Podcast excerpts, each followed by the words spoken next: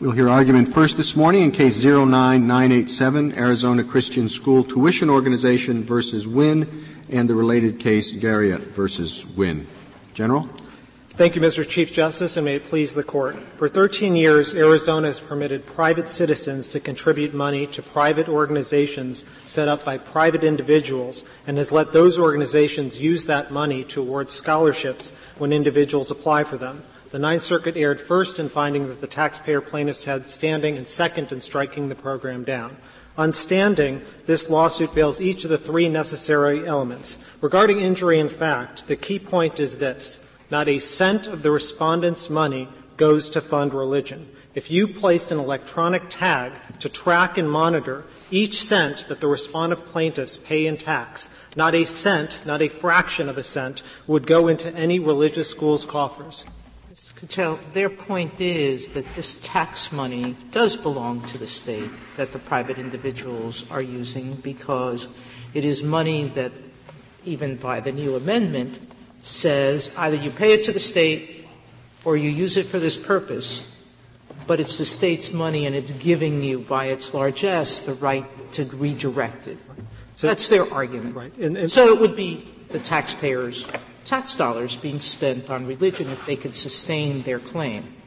There, there, are two problems with that. One has to do with injury in fact, the other has to do with redressability. With respect to injury in fact, our point is as you track the taxpayers' dollars, it doesn't actually fund any religious program, unlike, the, unlike FLAST and other cases in which this court has considered taxpayers standing for religion. Their complaint is not that the government is spending money that the taxpayers has been money that, the, that has been extracted and spent uh, of the taxpayers. Their complaint is that someone else's money is not being extracted and spent enough. And the relevant language in FLAST says that for taxpayer standing to occur, it, quote, his tax money must be extracted and spent. And here, that's not occurring. Now, with respect to the other argument, which not injury in fact, but redressability and causation, our point is this is speculative as to whether or not that chain of events that you spelled out, Justice Sotomayor, would actually happen. As this court said in Cuno, for example, when a tax credit is given, sometimes that actually reduces the amount of money the government has to spend. It doesn't increase it. And so uh, that's different than the direct outlay that was at issue in FLAST. Then is it constitutional if we get a new system? Here's what the system will be. The taxpayers who are religious will be able to check a box and the check that they send to the IRS, uh, it's a possible system. What happens is that that check is cashed uh, by uh, an official, and the cash is given to the local priest to say prayers for the individual who contributed the money. And in your view, there's no one who could challenge that. Well, let me say two things about that. First is that is not all that different, Justice Breyer, than what we have today with 501c3 deductions. The difference is, of course, that in the one case it's a deduction, and in this case you're paying it 100 percent. Uh, with money that would otherwise go into the coffer. Th- I understand that, but I'm interested in conceptually, does the government think that there is no one who could challenge that? Uh, I don't think that any taxpayer could challenge that. That is, depending on the hypothetical, Justice Breyer, I'm not sure if the government is specifying which religious organizations might be eligible for the checked box. Uh, but if the government is doing something that is under-inclusive and only giving tax credits to one set of religious organizations, that's a Texas Monthly problem. So if in go back into history, uh, it could have been the case that the as long as they were fair to every religion, the first Congress could have funded prayers throughout the nation in churches uh, for anyone to uh, go and pray.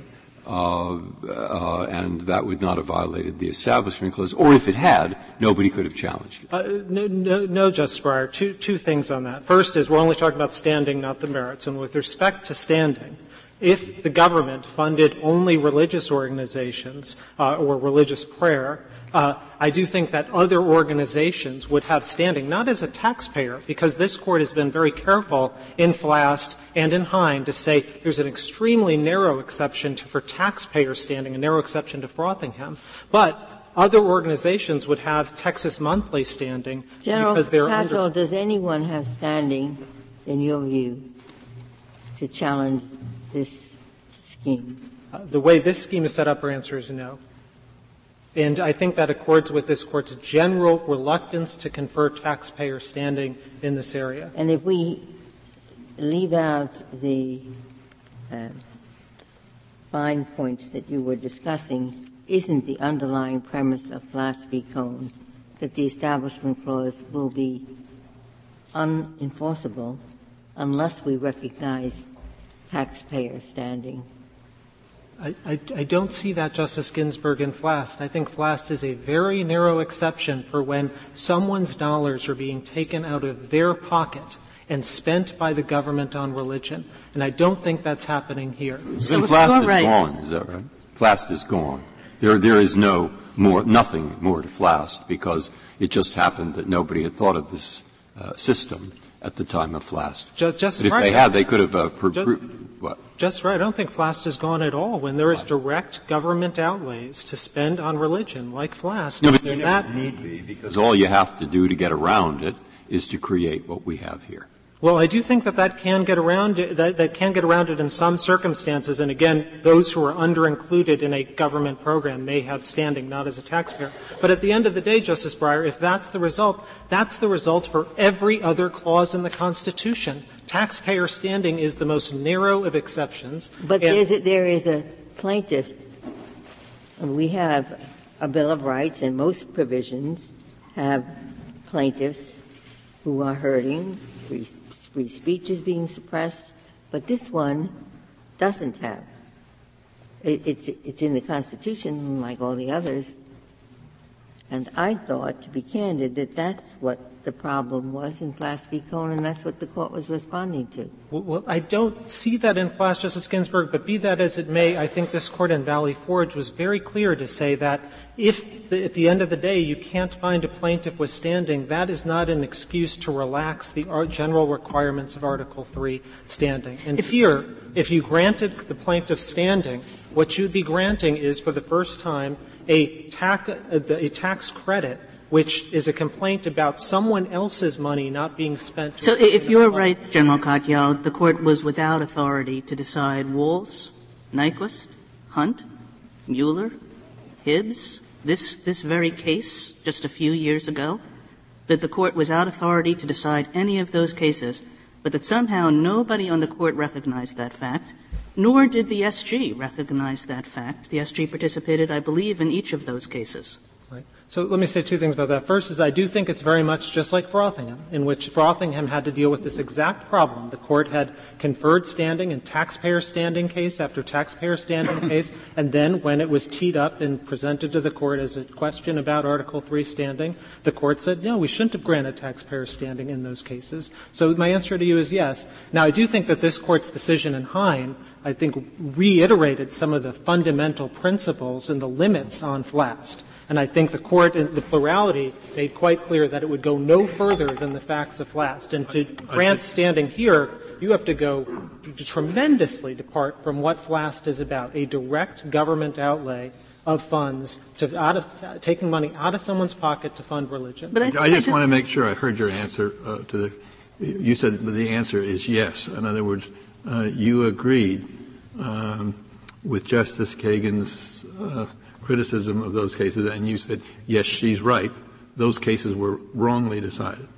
They, they could have gone out. The results may have been the same. It just would have been the, would have been on standing instead of the merits. Pro, Mueller, for example, upheld the program. So the bottom line decision would have been the same, but the way in which the court got there would have been. But you said there, there would have no been no standing in those cases. No taxpayer standing. Now there may have been other forms of standing, Texas monthly standing, that could have been issue, alleged to challenge those programs. But it but wasn't. Yes. It wasn't. I don't remember whether the government participated in the Winn case when it came up under the Tax Injunction Act.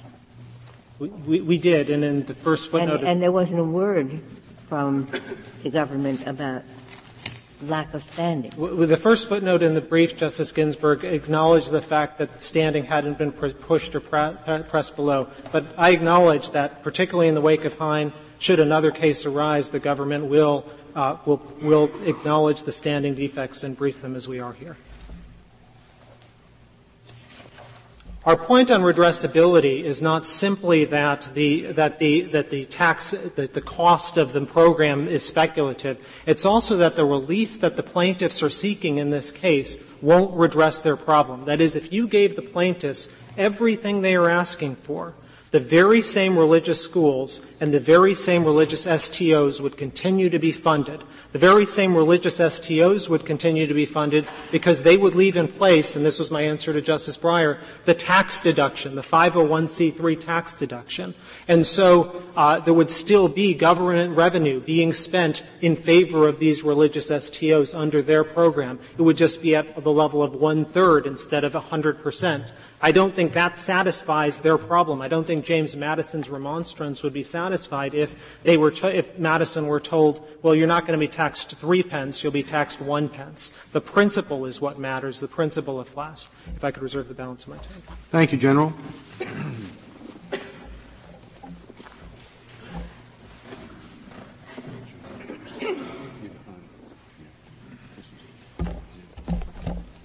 Ms. Bickett. Mr. Chief Justice, and may it please the Court, Arizona's tuition tax credit does not violate the Establishment Clause because it's a neutral law that results in scholarship programs of private choice. It's neutral because, like the tax deduction that the Court upheld in Mueller, it's one of many tax saving devices, including some 26 other credits, that are available to Arizona taxpayers on a neutral basis. Ms. Bickett, could you explain something to me? Just, uh, I have been puzzling and puzzling over this scheme.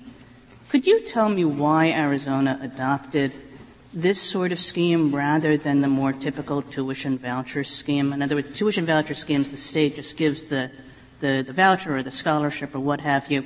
This is so much more complicated and, and complex and unusual, and it just left me wondering why it was chosen or what the state thinks the advantages are of it now. Yes, Justice Kagan. Um, one of the things that is true in Arizona that was not true in Ohio is that under the Arizona Constitution, any direct aid to uh, private schools is prohibited.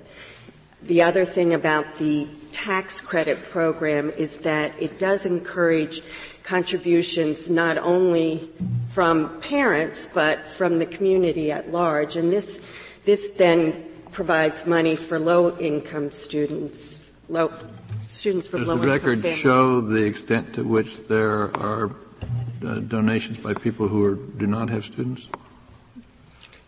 does, the, does the record show the extent to which there are these additional donations that you just referred to?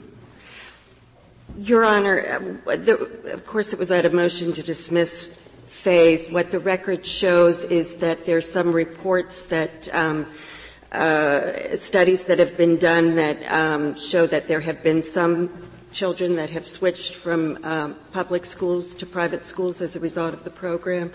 That many of the scholarship programs are uh, in fact, most of the scholarship programs provide uh, scholarships based on financial need. Well, you, you haven't. I don't think you answered his question. The question was Is there anything in the record that shows whether any of the money that's involved here comes not from parents, but rather from others who can contribute to the program? Well, what the record shows is that there have been, uh, there's a large amount of contributions. There's $55 million. It doesn't, we have Arizona Department of Revenue reports that um, list the, the, number of contributors and, and who contributes, are, are, not the individuals who contribute. I, it doesn't specifically line out who the contributors are, whether they're parents or whether they're not parents? Well, I suppose if some of the contributions are considerable, like a million dollars, that, that couldn't be just a parent, right? You're right. Uh, and, uh, are there contributions of that size? Again, the record doesn't show what the size of the contributions are. It shows the, the number of contributions and the total amount of contributions. You only get, if you give a million dollars, you still only get a $500 tax credit, right? That's correct, The, um, the programs are, are, programs of private choice because any aid that re- reaches religious schools does so after only after at least four levels of private decision making. Arizona sets up the neutral rules for the this tax credit, and after that, private individuals and organizations take over. Anyone can form a school tuition organization, and the increase in the, the number and diversity of school tuition organizations over the 13 years that the tax credit has been in existence demonstrates, in fact, that, that this is free to, for everyone to. Is that the thing that had worried me in uh, Zelman was this, and I might get your answer. Probably Arizona spends some billions of dollars on public schools, doesn't it? I don't know what the exact amount is. Yes, Your Honor. Let's take 30 or 40 percent of that and uh, spend it through this program on religious schools. Uh, imagine that happens. Well, at that point, uh, people might get into considerable discussion about what qualifies, when doesn't qualify, whether it's a valid school or is just teaching religion, and what the rules and regulations are. How is Arizona dealing with this problem? By saying there are no regulations? By saying that uh, uh, we're not, is there a system for dealing with the legitimacy and the circumstances under which a particular religion schools qualify for this uh, program? Who decides? And how? Well, under the tax credit program, yeah. the schools have to be qualified private schools um, in order to participate in the in the. And that must be a set of regulations and rules. But primarily, what it is is that um, private schools in Arizona satisfy the compulsory education law as long as they meet the requirements that the public schools have in terms of providing qualitatively um, the subject matter uh, that the public schools. those standards have nothing to do with this program. They are standards that any private school, religious or otherwise, must meet in order to satisfy uh, the education requirements of Arizona. That is correct. And when do they teach the religious part of their program? Excuse me. I mean, when does a private school? No, normally the schools. Are, I mean, I, my, I'm not an expert, but what you have to do to be a school is a very complex thing, and you have all kinds of requirements that eat up quite a lot of the day. And I just wonder how the religion part fits in. Has there turned out to be no problem? When do they do they teach religion at six in the morning? Uh, does it matter if the person is qualified? Uh, uh, how does it, how does the, I have once had a case on this in the First Circuit, and it turned out to be surprisingly complex, and, and I just wondered how if there's turned out to be any problem at all in Arizona in this area. Justice Breyer, the record doesn't reflect that, and I'm not aware of any problem with private schools in Arizona, and certainly not that have participated in this tax credit program. Suppose that an STO, this is a hypothetical case, uh, discriminated on the basis of race. There's no Hispanic or no white or no black can receive our money. Mm-hmm. Uh, and suppose there's no federal statute on it, no state statute prohibiting it. Would there be a constitutional violation? Federal constitutional violation?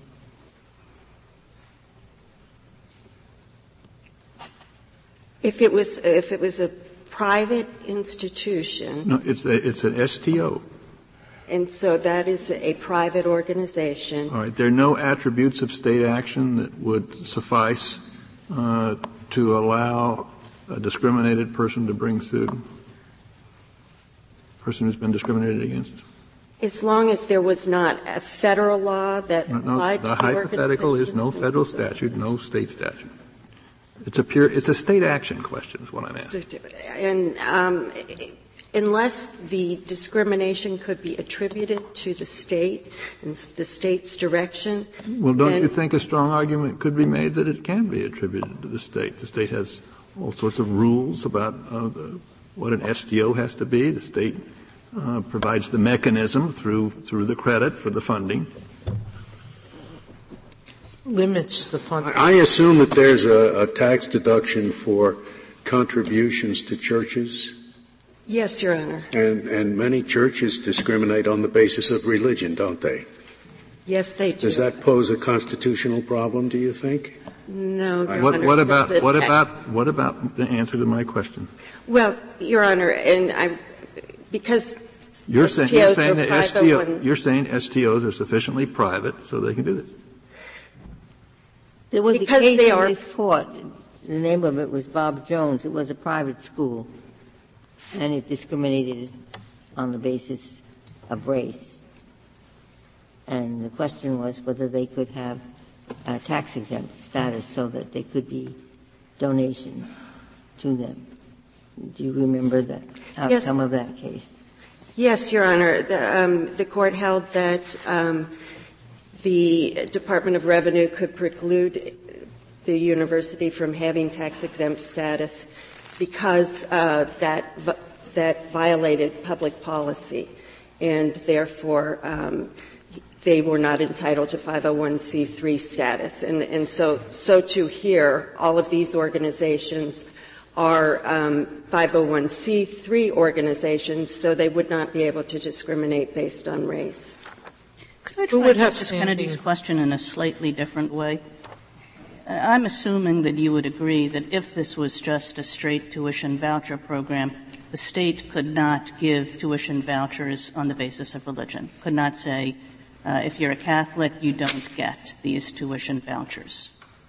But what the state has done here, apparently, is to set up a scheme that uses intermediaries that can make exactly that distinction, that can say, sorry, if you're a Catholic, you don't get scholarships out of RSTO.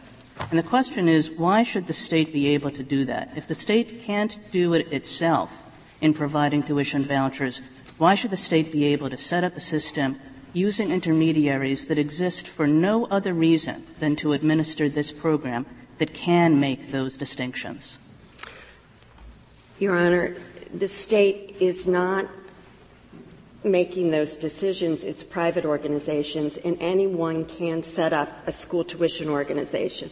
S- school tuition organizations that support solely secular um, schools are in existence, and there has been no problem setting those up. Five of the um, top 10 STOs um, do provide scholarships to um, any uh, any school of the parents choosing. But the plaintiffs private contend- market. The plaintiffs contend, and this is a motion to dismiss, so we have to accept their contentions as settled, that there are STOs that make these distinctions that clearly would be impermissible if the state administered the program. These are not pre-existing charitable organizations. They're not pre-existing schools. They're entities that are set up solely for the purpose of administering this program. And yet the state is saying it can make distinctions that the state itself cannot. Your Honor, if I might correct you, the, there was one school tuition organization that preexisted the tax credit, and certainly the private schools that participate in these, for the most part, um, did exist before this school tuition organization. Uh, what this program allows private organizations to do, it allows parents to get together with private schools and form school tuition organizations But you, that you said, you said uh, there was a STO before this program, but it didn't get the benefit of uh, money from taxpayers that would have gone. That money went to to Arizona, not to the STO before this scheme was created. Before the scheme was created, they would have gotten a tax deduction, a federal tax deduction, and a state tax deduction instead of a tax credit. Um, but the difference, there is not a, a significant difference between a tax credit and a tax deduction in terms of constitutionality. The, the only difference between a tax deduction is that uh, for purposes of a tax deduction, it, it depends on, the value of it depends on the tax bracket of the taxpayer, whereas a tax credit, the value depends, is, is equal for all taxpayers that owe taxes. Um, and, and this court has never made a distinction between tax credits on the one hand or tax exemptions, tax deductions.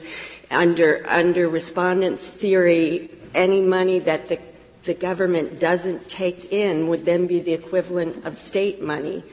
And uh, that uh, would then undermine 501c3 corporations and all kinds of charitable organizations.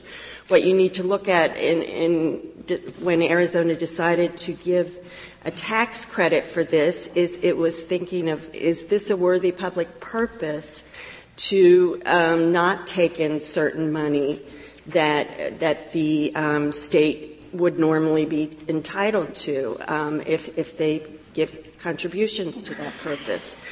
Um, so it, it, it's not a question, and that that type of um, purpose has been upheld by this court in Walz, in Hernandez, um, and uh, there again, there's not a basis for distinguishing here uh, between um, what Arizona is doing and other 501c3 organizations that have for years been able to enjoy the benefits of, of um, tax savings, tax benefits, and um, help give scholarships uh, religious organizations. Thank you, counsel.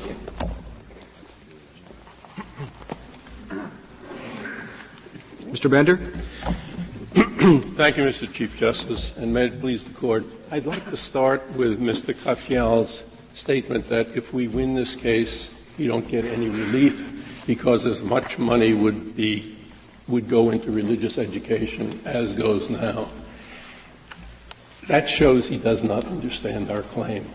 Our claim is not that money is going, that state money is going to religious schools. Our claim is that state money is being given to the beneficiaries of a state spending program on the basis of religion. It's a claim about discrimination in the distribution of these state funds. It's but, there, but there isn't a discrimination. I, I gather the, the, the, school that seems to get the most money uh, on the list doesn't appear to be a religious school at all.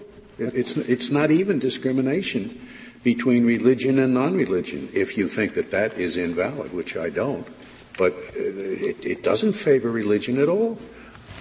I didn't say that it favored or disfavored religion. That's not then, then what's your problem under the established problem is that government benefits in a government benefit program cannot constitutionally be given to the beneficiaries of the program on the basis of their religion.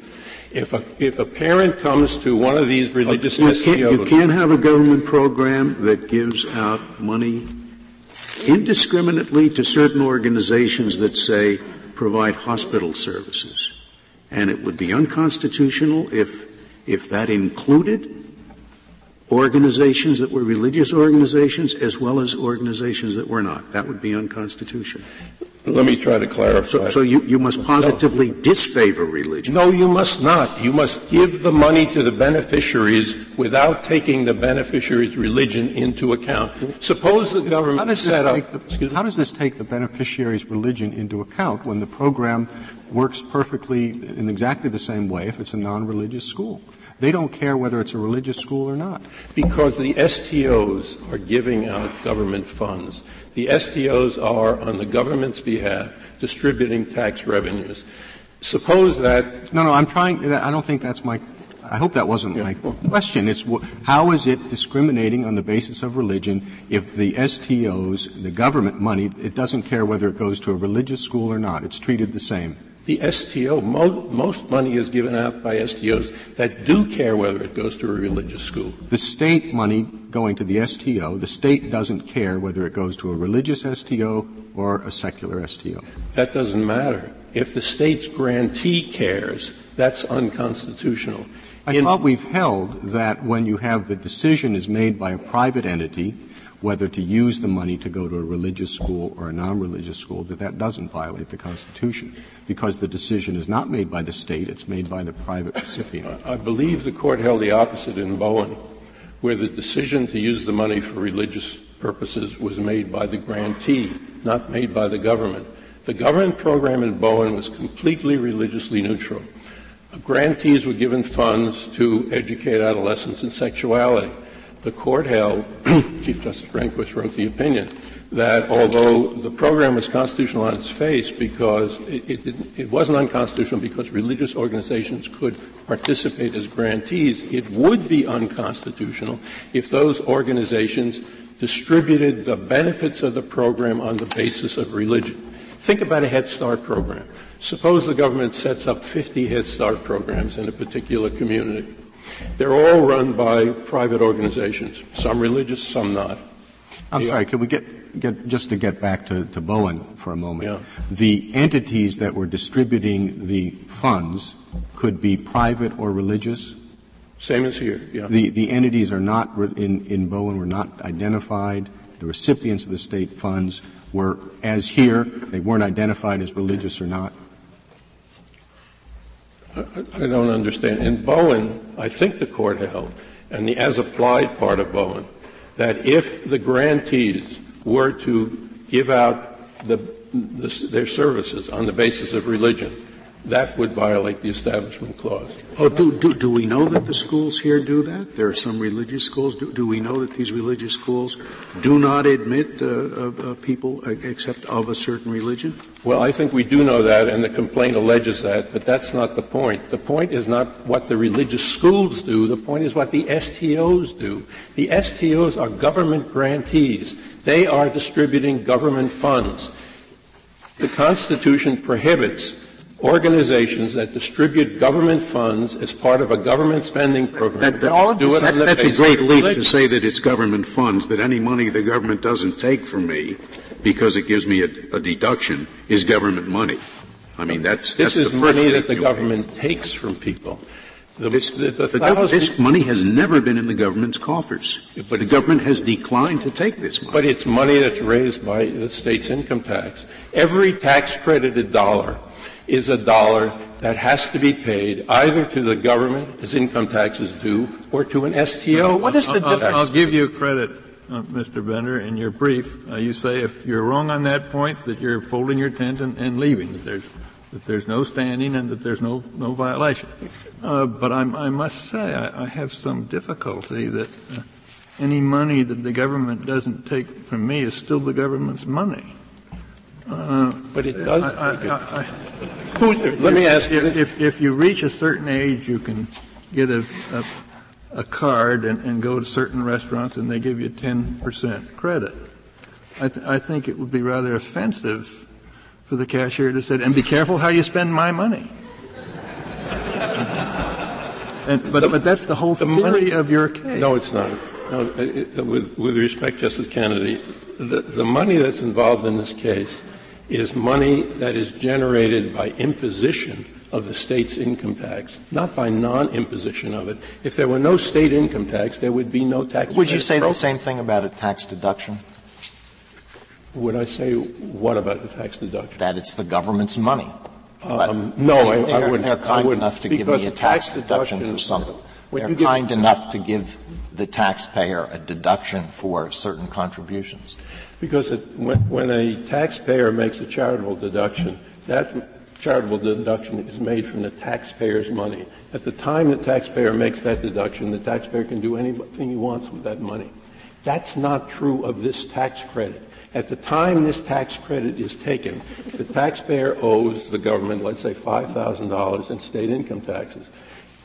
You've got to pay that 5,000. You can't keep it. It's not your money you can't keep it. It's not that all of your money is the government's money. It's that this $5,000 that you owe the government as income taxes is the government's money. Why isn't that true of a tax deduction also? And this is a very modest tax credit. The, tax deduction that uh, a wealthy person would get by making a contribution to a college or university that has a religious affiliation is much more valuable than this $500 credit. It doesn't turn on whether it's valuable or not. It turns on whether when the taxpayer makes the payment, the taxpayer is paying the taxpayer's own money or money the taxpayer owes to the government. When you make a charitable contribution, you're using your own money. That's not money you owe to the government. You don't know how much money you owe to the government until you figure out your taxes. This credit doesn't come into play until you figure out your taxes. And then if you owe the government. I completely don't understand that. Somebody does know. It's, it's December 31st. They know, they figure out how much tax they're going to have to pay for that year. They know exactly. They can know exactly what their taxes will be, and it will be X. And if they make a, a deduction, then uh, it will be X minus Y. So I, what is the difference? The difference is that, to me, the broad difference is that the tax deduction is given for charitable contributions. Uh, and I think the court would decide, if it faced the question, uh, I don't think it's ever had to, that it is constitutional for the government to support private charity. And if the government is going to support private charity by letting you deduct charitable contributions, it can't leave religious charities out of that program. That would violate the Establishment Clause. So if you believe that the charitable deduction in the federal income tax is a constitutional thing for the government to do to support private charity by picking up part of the tab, that's true, and there's a deduction, then you have to give the deduction to people who contribute to religion. So yes, there is a government support for that private charitable contribution, but it's a charitable contribution. The money in this case is not a charitable contribution. Mr. Katyal says uh, that it's not the government's money. Whose money is it? Is it the taxpayer's money who gives thousand dollar contribution? No. If you don't take my word for it, look at what the STOs say on their websites about this program. One of them says, quite frankly, hey, you can give charity with someone else's money. It's a miracle. Another one says, it won't cost you anything. You can give charity with other people's money. See, can I Whose ask you, money is it? What difference does it make what they say on their websites? But there, there's a very important uh, philosophical point here. You think that all the money belongs to the government, no. except to the extent that it deigns to allow private people to keep some of it. I do not. It doesn't take it by taxes. That's what your whole argument is based No, it isn't, Justice Alito. My argument is that if the government imposes an income tax and people owe the government a certain amount of money in income taxes due, that, and the government says you don't have to pay it to us, you can pay it to an STO, that that is a payment of government funds. They don't owe it to the government if they have made this contribution. That's the whole point. It's not a contribution. They don't owe the tax to the extent that they have given money to one of these institutions. You, you, you, you say, uh, you, you, posit at the very beginning that you owe a full amount of tax. That's just not true. You don't owe the tax if you've made the $500 contribution. I, I, I disagree with that. I think you owe the tax. If, the, if you look at the Arizona income tax form, it says, here's your income, apply the tax rate to the income, here are your taxes due, $5,000. You may pay that in part by giving $1,000, by paying $1,000 to an STO. You are paying your taxes. When taxpayers take this thousand dollar credit, that's the problem. They have to revise their form. No, so that it, it's a deduction before the line. No. This is a major lawsuit. This is a government spending program. Is there any doubt about that? The money in this program is not private charitable contributions. So you assume that it is a oh, I, I, see your argument there. Now, uh, in Zelman, uh, the holding, I would think, which I was not in agreement with, but it's now law, uh, that the, the, government can have a, a, a spending program. And what they did was the government spent money in the form of vouchers to be given to private individuals to use for such education as they wished that met certain standards, including religious uh, schools. So what's the difference between the program here and the one that was held constitutional in Zelman? The difference is that in Zelman, the money went to the parents without any religious discrimination. Religion was not involved in the distribution of the money to the parents. The parents in Zelman got funds based on their uh, financial need and the fact that their children went to school in Cleveland, which was a failing school district. And the program was to give them, based on their financial need, was to give them a voucher. In giving the parent a voucher, nobody said to the parent, what's your religion? Nobody said to the parent, are you going to send your child to a religious school? The court said as clearly as it could in Zelman that that would be unconstitutional. But who here says to the parent who's going to the school, what is your religion? The STO who gives them the scholarship.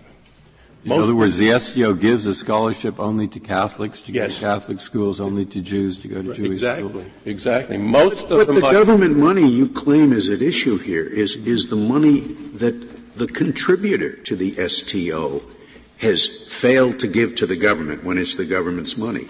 Now, that decision of whether to give the money to an STO or not, whether to give it to a religiously affiliated STO or a non-affiliated one, that is in the hands of a private individual, just as the voucher program Yeah, that's was. true. There's, there's no religious discrimination in, in that choice. Let me, let me put it to you this way, Justice Scalia. Suppose the government in this case gave the money to the STOs directly itself, and the STOs then gave out the scholarships. Would it be constitutional for an STO to say to a parent who comes asking for a scholarship, are you Catholic? If you're not, we won't give you a scholarship. Perhaps not, but you have an What's the you have an intervening parent or contributor, and it's that person who is making the decision of whether to give it to a religious or non-religious organization. It isn't the government making that decision. it's not a parent, and that was the the same thing in Zelman. It's not apparent, by the way, in answer to Justice Kennedy's question before, uh, parents under this program are not allowed to give contributions for scholarships for their own children. Uh, the people who get the, who, who can claim the tax credit, uh, the, the person that gets the scholarship cannot be a dependent of the person. Suppose they changed one rule, and the rule that the STOs had was this. They said, uh, we will give you tuition if you otherwise qualify for your child uh, to go to the school that you wish to go to. Uh, and if in, you are Jewish or you are Protestant and you want to go to St. Joseph's Catholic School, that's absolutely fine. Uh, they won't keep you out, uh, and vice versa.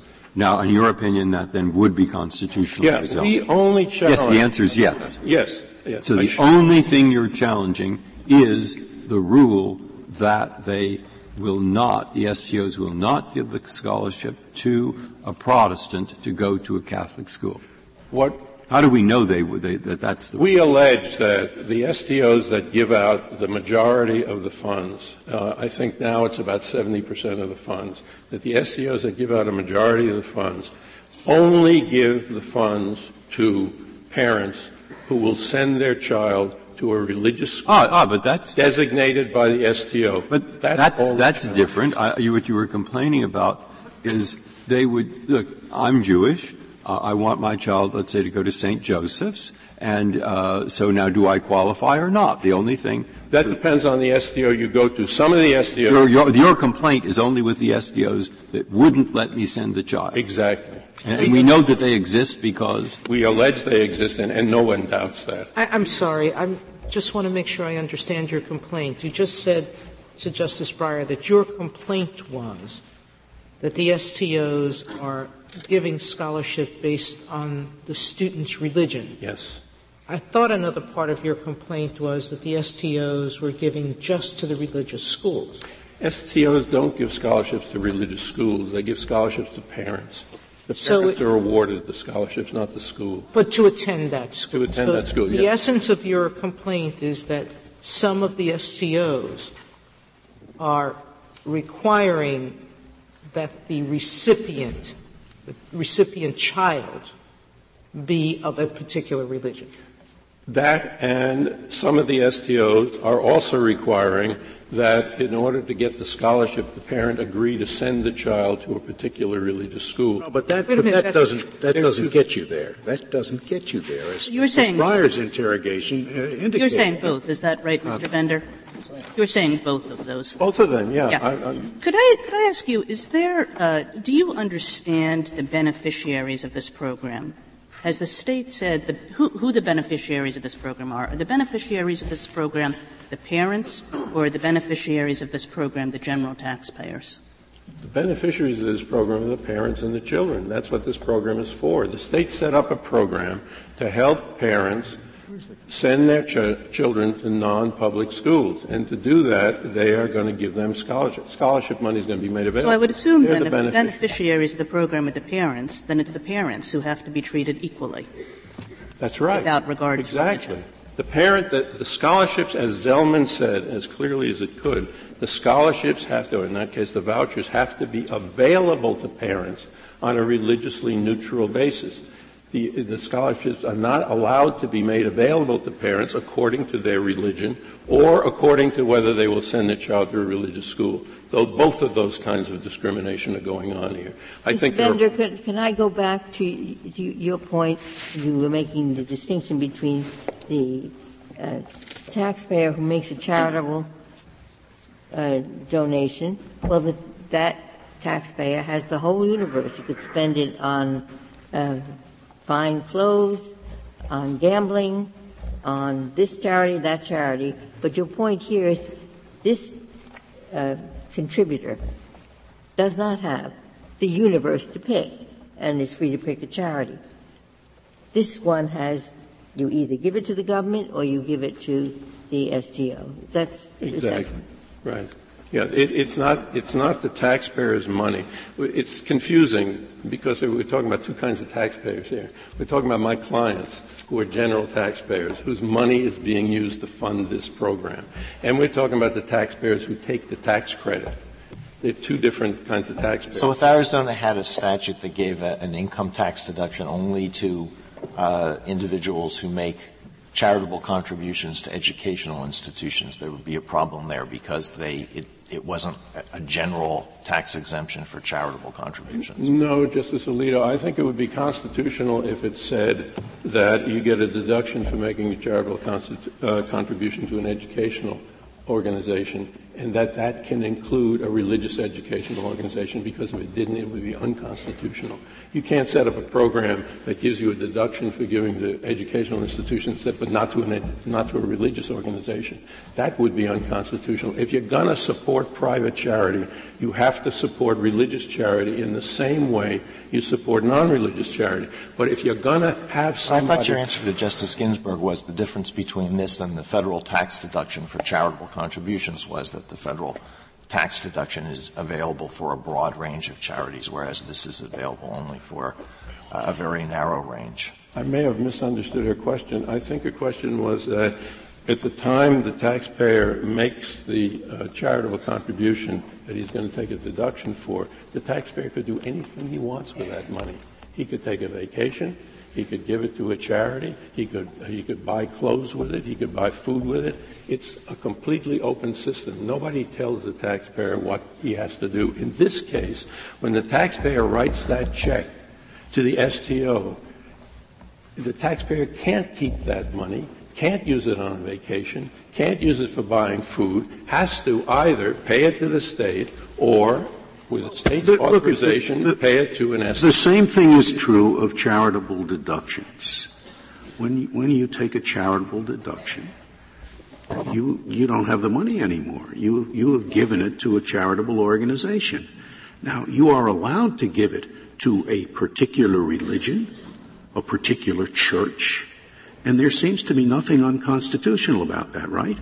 so what, what is unconstitutional here about the private, the private decision to, to, to give a, a, uh, a benefit to a, an organization that only supports particular schools and indeed only supports people of a particular religion to go to that school. I don't see any difference. There's nothing unconstitutional about the taxpayers sending the money to an STO if STOs did not discriminate on the basis of religion in giving that money out, there would be no unconstitutionality. But churches discriminate on the basis of religion. When I take my charitable deduction to give it to a particular church, that church discriminates on the basis and of if, religion, but that's okay, isn't if it? If the government said to you, you can pay your taxes, don't pay your taxes to us, pay them to a church, and the church gave its benefits only to people of a certain religion. I believe that would be oh, So it's how the government puts it. it, it, it so it, really is just, just that line in the, uh,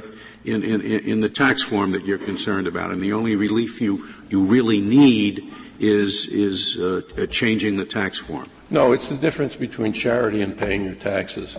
When you make a charitable contribution, you are making a charitable contribution. It costs you money. In Arizona, if you make a charitable contribution of $1,000, it costs you $950 if you're at the maximum tax rate, because the maximum tax rate is 5%. In Arizona, if you take this tax credit, it costs you nothing. It's not charity. Charity is when so you give something follow, your own. Excuse me. Just to follow up on Justice Scalia's question, because I want to make sure you have the answer. If this system were set up exactly as it is now, but Arizona said contributions to STOs are deductible, you'd have no problem? Contributions to STOs are deductible from one's income tax. Right. And, yeah, no, we would not have a problem with that. So the only difference is that Arizona set up this system where you get a tax credit instead of a tax deduction. Of, of course. And that would be true even if the, the margin, the top marginal rate was 90 percent? Yes, it would be true even if the top marginal rate were 90 percent, which is never going to happen in Arizona. No, I don't the think federal, Believe me. but the federal rate has been up that It's high. going in the other direction. Times. Yeah, I understand But that. that, that's what the Establishment Clause turns on? the Yeah, fact- because that's still charity. If the top rate is 90 percent, when you give that money, it's your money, you can use it for anything you want. And even if you're in a 90 percent bracket, you're giving some of your own money. You are engaging in charity. And the Constitution, I think, permits the government to subsidize private charity. And if the government's going to subsidize private charity, it can't leave religious charities out. So that's the dividing line. Is the government subsidizing private charity? In this case, the government is not subsidizing private charity because it is not private If charity. this is, because if this is government, if this is government money, then why would it be constitutional, in your view, for uh, this scheme to exist uh, if for the if the STOs did not discriminate at all on the basis of uh, Because it's perfectly okay to use government money for a non-religiously discriminatory purpose. You can give a tax credit for buying a solar water heater. Uh, that's a 100% tax credit. Now that's a somewhat different kind of tax credit because there, when you buy the heater, you get something for the money. It's, this tax credit is a very strange kind of tax credit. This is a tax credit that is only used to pay your taxes. That's the only function it has. But has. if you, you have STOs that say we will only give we will only give scholarships for religious affiliated schools, but we will not discriminate on the basis of the student's religion. Right. And if this is the government's money, you think that would be that would not be a, an establishment clause money. No, no, no. If an STO discriminates either by saying we only give to people of a certain religion or we don't give to people of another religion, or by saying we'll only give you a scholarship if you send your kid to a religious school that we designate. Oh, Well, I you thought know, you that's said the the opposite earlier. I you- thought you said the No, I opposite didn't. earlier. I hope I didn't. that you're- Well, if you didn't, I'm, I'm sure you did. let's, let's suppose you did. Thank you for correcting. What's the problem with that? That is to say, suppose that the government gives its money to uh, put CAT scans in hospitals, and it has certain beneficiaries. And one group of beneficiaries is the Association of Catholic Hospitals. Another is the Association of Jewish Hospitals. Another is a set of totally secular hospitals. So it gives the tax credits to all three. Now, of course, the Catholic group is going to give it to Catholic hospitals and so forth. What's wrong with that? I, don't get your hypothetical. If the What, what they do is they have government money, just like you claim this is, and they say we are going to give it to, subs- to, to, to umbrella organizations, like the Association of Catholics, Jewish, or secular hospitals, and we expect them to distribute it. And they will, of course, distribute it to those who are their members, and in some cases their members are religious organizations, and in some cases they're not. Now, what's the difference between that and what happens here, leaving the student out of it? It depends on who the beneficiaries of the government. The beneficiaries of the government Catholic hospital, pro, government CAT scan program will be Catholic hospitals because they're the ones who belong to the Catholic Hospital Association. Money will also go to the Secular Hospital Association, as it does would go to a secular STO here. So I don't see that part. That's the last prong we're talking I'm, about. I'm not clear on your program. If it's a government program to benefit hospitals, that uh, the benefits have to go to hospitals on a religiously neutral basis. The government says, oh, that's the diff, the government says that the, it, it does give the money away on a religiously neutral basis. It gives it to hospital association. It turns out that some of those naturally are supposed to give it to their members, all of whom will be religiously affiliated. But the hospitals are the beneficiaries, Justice Breyer. Yes. That's the difference. The beneficiaries here are not the STOs. The beneficiaries here are the parents. The STOs are a conduit of government funds to the parents. The parents are the beneficiaries, and the Constitution requires that the benefits of a government spending program go to the beneficiaries on a religiously neutral basis. And so in Zelman, the beneficiaries were the parents, and the vouchers had to go to them. I don't, under, I don't understand the answer to Justice Breyer's question. His question was, you give it to a hospital equivalent of the STO, and then that gives it to hospitals on a religiously discriminatory basis. Why aren't the hospitals the beneficiaries of that program, just as you say the parents are here? Well, if the hospitals are the beneficiaries of the program, then the hospitals have to get the money on a religiously neutral basis. Well, they're the ones who get Suppose the parent, so the, the analogy would be the patients are the beneficiaries of the program. The government wants to help cancer patients. And so it's going to give money to hospitals to help cancer patients. So it gives money to various hospitals under Justice Breyer's program. If one of those hospitals says we only treat Catholic cancer patients, that's unconstitutional. That's that, that's the other issue. Funds. That's the other issue. Yeah, we are trying issue. to separate in, in your argument the issue that some of these organizations are religiously affiliated from the argument that moreover they will only give money to, to individuals of a particular religion.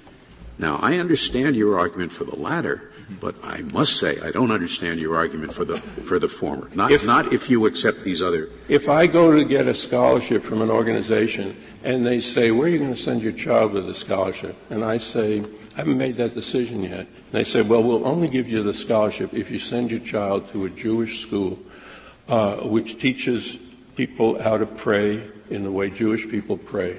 Uh, and has a re- its education is Jewish religious education. That's religious discrimination. Thank you, counsel.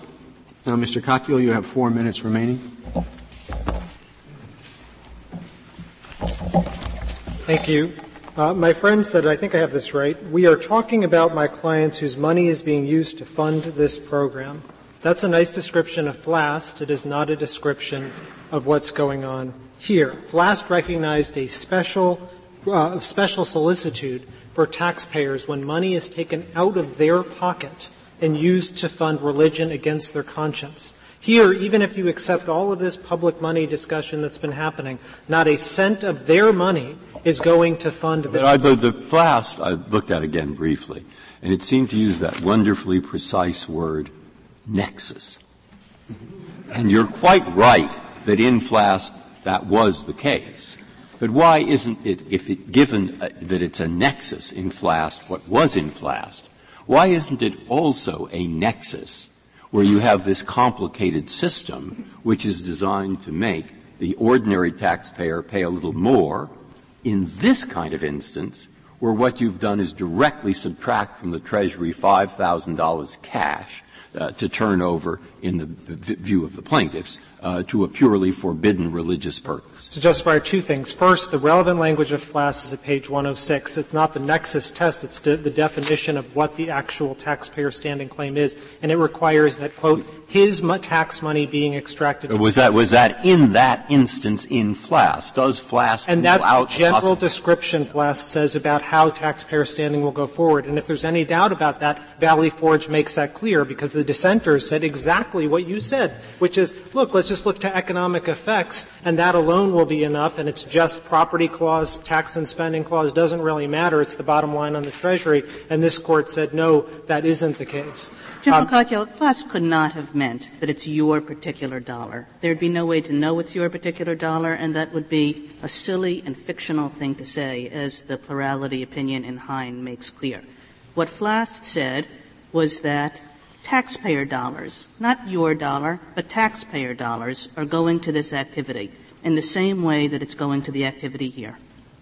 I disagree in two, two levels. First is I don't think that's what FLAST says. I think FLAST is about that micro fraction of a cent that is coming from your pocket and being used to fund religion. And that's what Madison complained about. It may be very small, it may be three pence, but there's a special harm of conscience when it's your money, your hard-earned money, being used to fund a program directly as to which you don't. FLAST talked about a nexus in the way that Justice Breyer said. And here, there's a taxpayer challenging a provision of the tax code enacted pursuant to the tax and spending power that, um, that grants a tax benefit. That's as close a nexus as you're going to get dis- using the language of FLAST. I, again, I think that doesn't deal with the direct injury on the taxpayer, which is the language of FLAST. And even if we, even if you disagree with me, the relief, the harm here is a lot more speculative, just like Cuno, because you have to posit in order for the harm to exist to this taxpayer, that tax credits will not will cost the government money, not save it, that his tax burden will go up as opposed to someone else's tax burden, a corporation and the like, or that you'll have to posit that the government won't cut spending in order to make up the shortfall in revenues that he says is going to exist. You're going to have to do all of those things, none of which you have to do in a FLAST situation because it's just a direct outlay of funds. If I could just spend a moment on Justice Kennedy's question about state action, which which, of course, they didn't advance below, as the Ninth Circuit said. I think this Court's precedents are quite clear in saying that the fact that the government regulates or funds something doesn't transform it into a state actor. If, it did, then all 501c3s would become state actors, and that, I think, would be an enormously damaging uh, precedent for this Court uh, to follow. Rather, I think what Blum says is that it requires the performance of a traditional executive prerogative, uh, traditional government prerogative, and here all the STO is doing is just funding, is, is handing out money. It is doing so on a neutral basis. Anyone can form an STO, and, uh, and anyone can, fu- and fund, can fund one. Thank you. Thank you, General. Counsel, the case is submitted.